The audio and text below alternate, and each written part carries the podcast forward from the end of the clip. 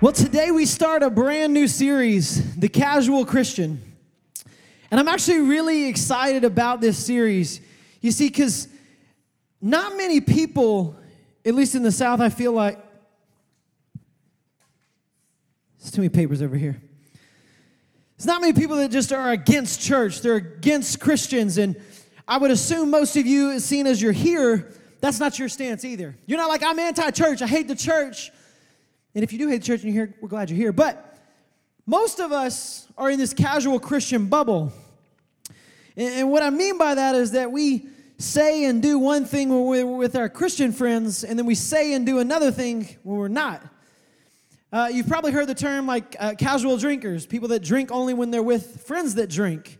Uh, there was a student the other day that told me he was a casual cusser. I didn't know that was a word. So I guess he cusses with his cussing friends.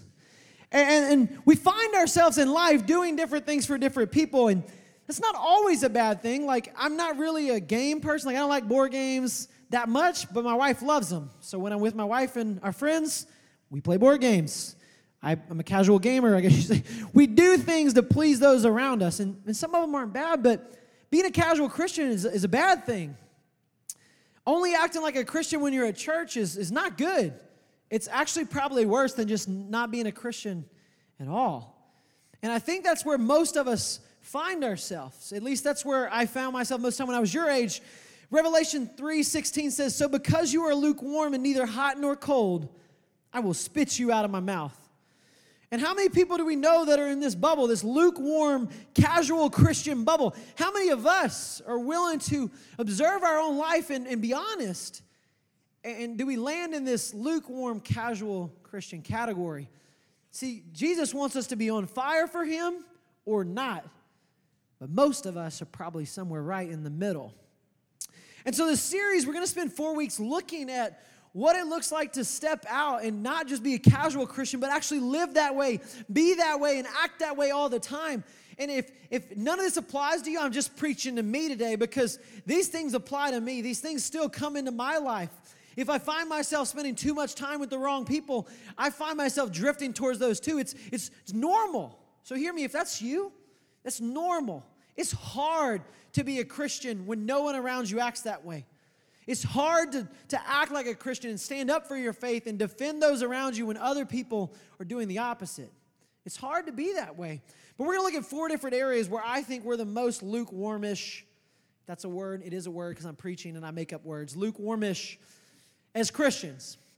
I think those areas for me in my life are probably a lot like yours. And those areas are in, in, the way we pray.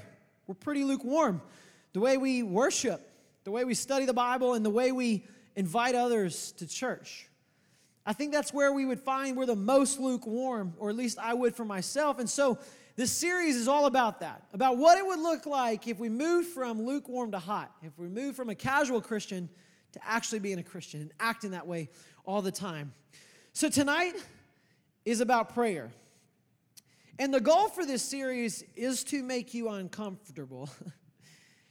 I, I, want God to stretch you and pull you into something that's not normal for you. That's what I'm praying in my life. Guys, this, this first topic, prayer, about a week and a half ago, I felt the Holy Spirit just saying to me, Charlie, you need to pray more. Before he wrote this message, I'm like, I felt it, and I texted my wife in the moment, it's like, we need to pray more. Because this message is for me too. I'm with you in this message. And so we're talking about prayer. And even as I was writing these things, these things down, I feel like we talked about prayer a bunch.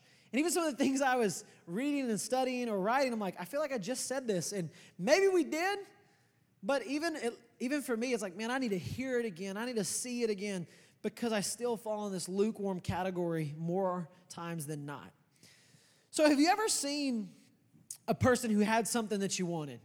And, I'm not just talking about a car like or, or things or possessions, but I, have you ever seen a Christian with a, quality that you wanted? Have you ever seen somebody pray in a way like, man, I wish I could pray like that?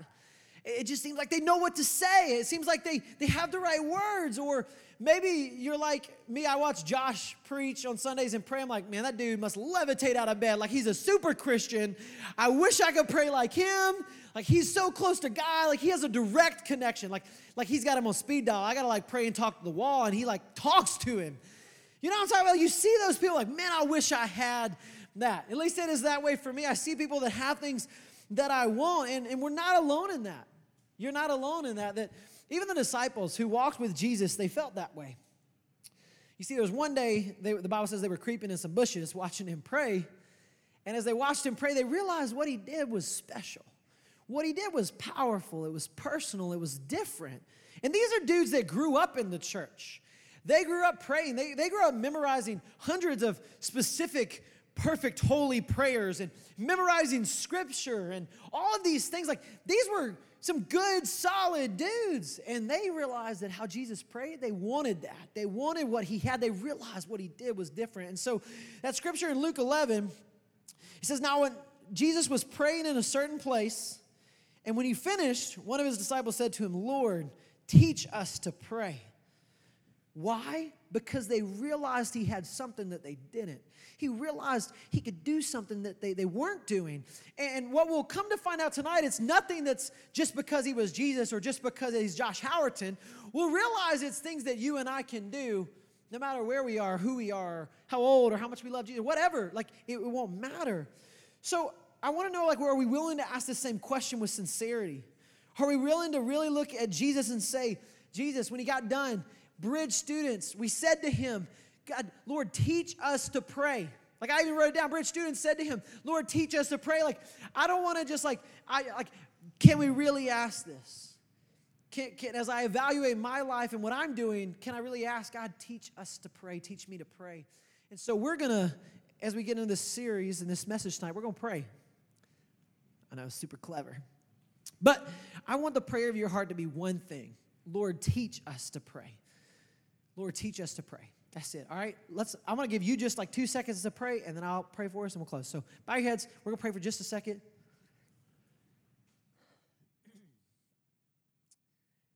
God, we need you, and there's one thing we ask. Lord, teach us to pray. Let us hear your voice and see the what you're calling us to. Christ, let me pray. Amen. Short and sweet, Lord, teach us to pray. Here we go. Most of us start our day, I feel like, in front of a mirror, or at least I do. Some of you don't believe me based off the way I look, but I promise I looked at myself in the mirror before I left. but we start our day looking in the mirror, making sure everything's kind of in line and put together. My shirt looks right, my zipper's up. And then we go on our day. We want to make sure we can take care of the little things. And, and I think that's kind of how at least we handle our prayer lives too, a little bit, is that we check ourselves first and try to see what we can fix, what we can handle. And when we realize there's something too big for the mirror, there's too big of a problem, we turn to the cross at that point. I mean, it's not just you and me, it's our country. You notice when bad things happen in our country, everybody turns to God? Like, in God we trust. That was a bad hurricane. And I agree, we should go to God, but, but we see bad things happen, or there was another school shooting, we're like, man, we need God. I mean, we needed God before that school shooting. And, and, and we just tend to turn to God when things are beyond our control. In our prayer lives, we handle a lot on our own. I genuinely believe, like total confession, I genuinely believe that I can take care of my family on my own. I've had an adult job for seven years now, and I've made enough money to provide for my family, and we've had children, and my wife stays home. Like, I am a grown man, and I can provide for my family. Like, I genuinely believe this. And I don't, I don't pray about that because I think that I can take care of myself. I think that's how our prayer lives are. We, we, we think we can take care of ourselves and we don't need God. We only turn to Him when things seem bigger than what we can handle. We treat the cross like a mechanic. Like if something's broken, okay, yeah, my life sucks right now, let me go to the cross. Yeah, my parents are screwed up, let me go to the cross. But when it's normal stuff or thankful things, like that's not what we do. We, we tend to just handle them ourselves. Prayer is not where we stop and drop off our to do list. It's not some spiritual Santa Claus.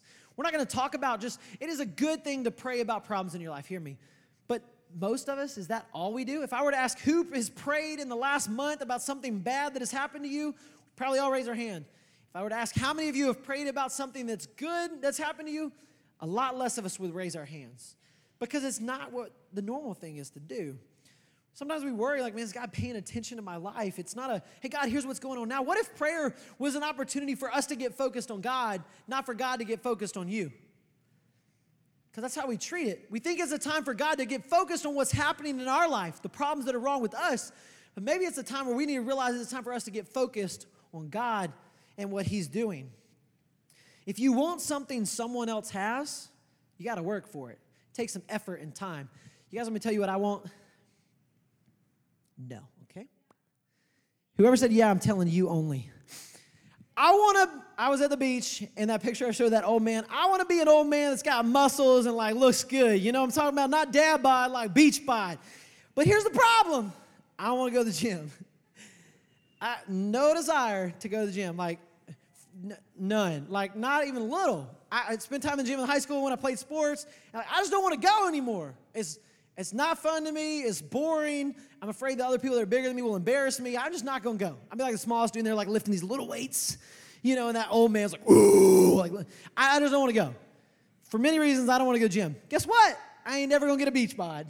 I'm always gonna have a dad bod. Because you gotta put in the work to get it. And that's where some of you are in your prayer life. You're like, man, I just don't want to put in the work. I don't want to do that. I'm afraid I'll do it wrong or won't do it right or won't be good enough. I just I, I don't want to do it. And some of you are in this category where you've never learned to do it. When I was your age, I went to play golf with my grandfather for the first time, and we get on the first tee, and I like rear back, just whatever the word is, pull the club back here, you know. I swing and I hit that. I use two hands. And I hit it, and the ball went like three inches. Rolled down this little hill.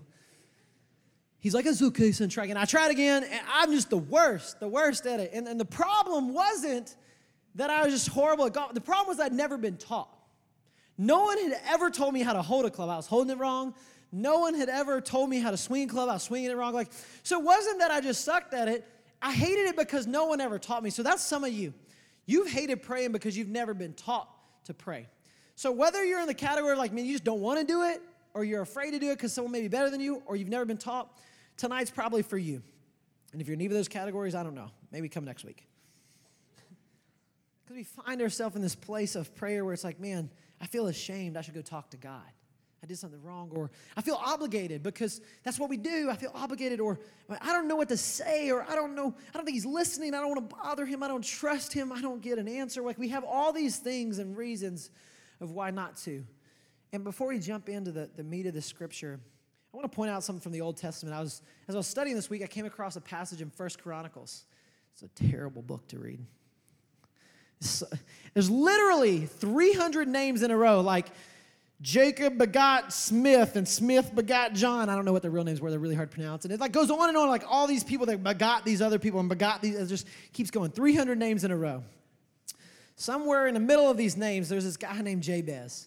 And when it says whoever begot Jabez, I'm sorry, I'm not smart. Jabez was begotten. It stops for two verses and it talks about Jabez. And, and Jabez, his name means something. See, in the Old Testament, they named you for two reasons. They named you for one, what they were experiencing at the time, and two, it was kind of like a prophetic name of what your life would be. Jabez means pain. His mama named him Pain. And, and it was a symbol of what she felt when he was born pain. And it was a symbol of prophecy of his life.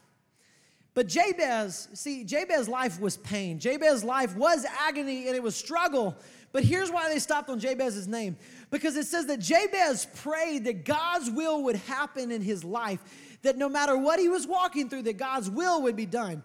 Jabez didn't stop to say, God, please remove this pain, please remove this agony, please help me. He stopped and said, God, your will in my life.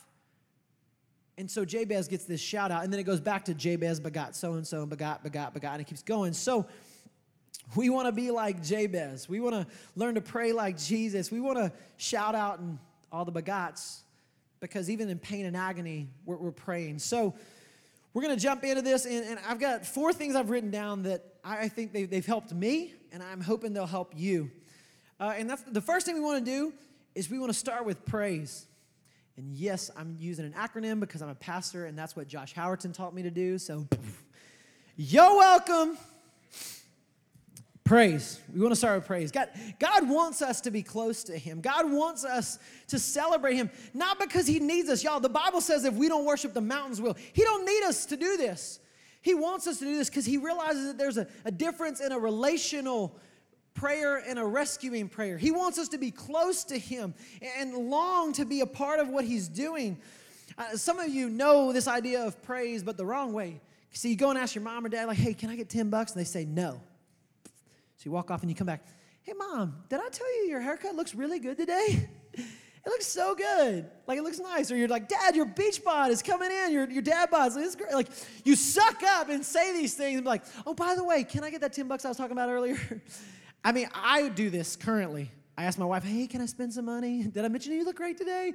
We, we, we bring this praise with like a selfish motive. And it doesn't work if you're me. Oh, I know what you need now. Uh-huh, I know what you're trying to do. But, but God wants us to come with this genuine heart of God, we're, we're thankful for you. We, we appreciate what you're doing. The Bible says in Matthew 6 9, it, it's when Jesus was teaching them how to pray. He said, If you want to know how to pray, here's how. And he, he recites a prayer that you probably know. He says, Our Father in heaven. Right. We know this prayer, we can say the whole thing, but he starts off by saying, God, your name is holy. God, your name is worthy. God, you're, you're worth so much. See, we, we pass through these words pretty quickly when we say it normally, but Jesus was trying to make a point that we should worship and praise in how we pray. And that's the first thing we do. He didn't start by saying, Dear God, my life sucks. Let me get some help real quick. These people on earth are morons. He, he, he started by saying, God, you're so worthy. Your name is so holy and precious and perfect. It says in John 4 23, it says, A time is coming when the true worshipers will worship the Father in spirit and truth, for they have the kind of worshipers the Father seeks. See, God is, is, is, seeking our genuine praise, not this like suck up praise, like I need something, but this genuine God, we love you and your name is worth something. So when we pray, I challenge you to start with praise. The second thing is we've got to relinquish our control. It took me a long time to find an R word. Relinquish. We got to surrender. We've got to let go of what we want and what we need. Guys, we see Jesus model this all throughout his life, even to the end. Jesus is in the garden praying right before his death, knowing he's about to go out and receive lashes and lashes and lashes to the point that his rib cage would be exposed. He knew he was going to hang on a cross and be pierced in his hands with, with nails in his feet, and that, that he would literally hang there long enough till he would suffocate on the blood inside of his lungs. And he knew these things were coming, and knowing these things are coming, he didn't pray, God, get me out of this mess. What he prayed was, God, if this can pass, great, but more importantly, God, would your will be done? And he, he just wanted to let go of all this control so that God could use him. He knew what was coming in his life. You think your life sucks?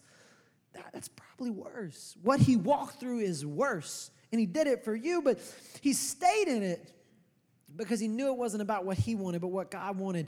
And the reason in those moments he was able to say that wasn't because that was he's Jesus. It was because that's what he had done forever. In the small things, in the things that didn't matter, in the everyday moments, Jesus walked and lived this prayer of God, it's yours. I relinquish everything. All control I have, it's yours. God, everything I have belongs to you. And so, in the heat of the moment, when all the pressure was on, when his life really sucked, he didn't have to hold on to it. Because, see, in the heat of the moment, you will resort to what you've been doing. You will resort to what you've practiced. And that's what happened in Jesus' life. He knew that he needed to pray not for rescue, but for relationship. Most of us play, pray for rescue. We need help. Get me out of this situation. something's not working out. Help me with this. And even to the very end, when Jesus is hanging on the cross, about to die, what he prays was still to stay in God's will. Matthew 26 reads, 26 39, it says, Going a little farther, he fell with his face to the ground and prayed, My Father, if it's possible, may this cup be taken from me. Yet not as I will, but as you will. He, he didn't want to, to do this. He, he felt the pain. He was scared, but he wasn't worried about what he wanted. He was more concerned with what God wanted. And at the end, in Luke 23, as he says these last things, he, he looks and says, Father, into your hands I commit my spirit. All the way to the end. Jesus' primary concern wasn't what he wanted, but what God's will was for his life. We have to be willing to let go of our lives and our situations and realize they're nothing in order for God to speak into those. Next, we want to pray with assurance. I mean, we want to pray with this, this confidence, this excitement that, that what we're saying is being heard, what we're saying matters. I don't know about you guys, but I, when I talk, I want people to listen. So I grew up to become a pastor and get a microphone. Now you have to listen. But we want people to listen to us. We want people to hear what we say. One of my pet peeves, I hate it when I'm talking. I really want people to like look at me in my eyes so that I know you're listening. And if I think for a second my wife's not listening, I'll throw in like a random like, and the dinosaur took a crap in the yard. and just to see if she hears me. Every time she's like, Yeah, I know the dinosaur crapped in the yard. I'm like, Dang. She's always listening, but I just want to know that, that I, want to, I want to have assurance that they know I'm listening. And I think that the reason sometimes when we pray we don't have this assurance is because we're looking in the mirror at our imperfections and our flaws and our problems. That's the assurance we're praying with God, this is who I am. But we don't pray with that. As a Christian, we get to pray with what happened on the cross. This excitement of perfection, what Jesus was, what Jesus did, that's the assurance we pray with. That's the authority we speak with when we pray, when God listens to us. It's not who we are in this mirror, it's who He was on the cross. That's what we get to pray with. That's why it's exciting. That's why you can pray with assurance. If you've ever been to like a prayer gathering where maybe people are praying for school or you know, we pray here sometimes. You got some people, and this is me, by the way, they're like in the corner praying. Like, Dear God, thank you so much. Like they're just kind of scared. Like that's me. I'm like, and then you got that guy walking around, God, we love you so much. Thank you for what you're doing. Like yelling. And he's like way more excited. I'm like, shh, people can hear you praying. but people pray with this excitement that they've got something they're praying for. And, and, and I know in my life, it's because I pray with the authority of who I am this broken, imperfect, flawed, person. But when I look at people that pray that I want to be like, they don't pray from themselves. They pray for what Jesus has done with them. So we want to pray with assurance of what God has done, looking in the cross, not the mirror. Hebrews 4:15 says, "For we do not have a high priest who is unable to emphasize with our weaknesses. We have one who was tempted in every way, just as we are, yet he did not sin. Let us then approach God's throne of grace with confidence." So that we may receive mercy and find grace to help us in our time of need. You see, there was a time in, in history, and even still, people pray to, they confess to like a, a priest, or they would have to pray through these high priests in, in that day. And that's not what we do anymore. We're not praying to a flawed human. We're not praying through or with a flawed human. We are praying with the confidence that Jesus is perfect and did everything, and that's what we get to pray with. And the last thing I want to point out is that man, you've got to make it your own. I know some people think you've got to say the right words. Lord Father, hallowed your name is, we've cometh before. Like you think that there's a certain way you're supposed to do this, but God's like, no, no, no. See, see, God already knows what you need before you ask Him. Some of you are like, great, don't have to pray. He already knows. Wrong. You just don't have to worry about what you say. Matthew 6 says, and when you pray, do not keep on babbling like pagans for they think they will be heard because of their many words.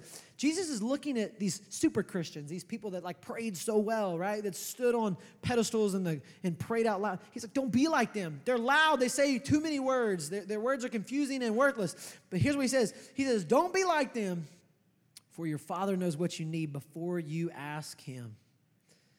You don't have to say certain words.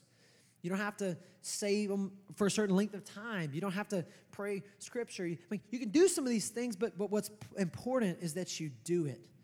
Man, if you can write down one practical thing, whether you're taking notes or pretending to take notes, this is the one thing, the one practical thing I would encourage you. Man, pray out loud. Find you a place where you can pray out loud. I, I know like half of y'all on Ritalin. You tell me all the time. And the other half of y'all probably need to be on it including me, because we can't pay attention. And I don't know about you, but if I try to have a conversation with you in my head right now, I get really distracted. It's not easy for me to pay attention. And yes, Jesus, God will hear what you say in your head, but find you a place where you can pray out loud. There's a pastor I follow uh, who I'm even trying to model my life after because he did so many great things. And one thing he did when he got in the ministry almost three decades ago was he built a, he had a study in his home, a place where he could go and pray and study God's word. And he intentionally called it a study not an office because he wanted it to be a special place, a sacred place, a place where he could practically connect with God every single day, where it would be a practice that was repeatable and easy to, to do. And, and I, so I, I got a study at my home, and I don't use it like this man, but this man has prayed in this same spot for almost 30 years. And he's prayed there so much, there's, there's, there's divots in the floor. And he doesn't say this to brag about himself. When he wrote the article talking about it, he said it because he said he created a practice that was just easy to repeat. He found a spot and said, This spot right here, I'm to kneel every day. And I'm to pray. And I'm to pray out loud. And I'm to thank God for what he's done in my life. And I'm to relinquish all the control that I have. And I'm going to pray with this authority of what Jesus did on the cross. And it's to be from me. And every day, this man has knelt in the same place and prayed and prayed and prayed and prayed. And I guarantee you, his words probably sound smarter than mine, but he created a pattern that he could continue to do. And this man's no casual Christian. This man's a man who's changing lives because he's done something over and over. Prayer doesn't have to be hard, it doesn't have to be confusing, it doesn't have to be long. It's just, it's what we do on a regular basis that will matter. Are we willing to, to look at our lives, examine where we are, and try something that's different, that's uncomfortable? To find a spot in your room where you make your own divots, where you've prayed so much, and not just about the, when you get stuck or have a problem or you're, you got kicked off the team, or your boyfriend dumped you. I don't care. God cares about that, but He wants to know so much more of you. He doesn't just want to rescue you, He wants to be in a relationship with you. The relationship is the rescue, not the getting out of your situation, it's knowing Him.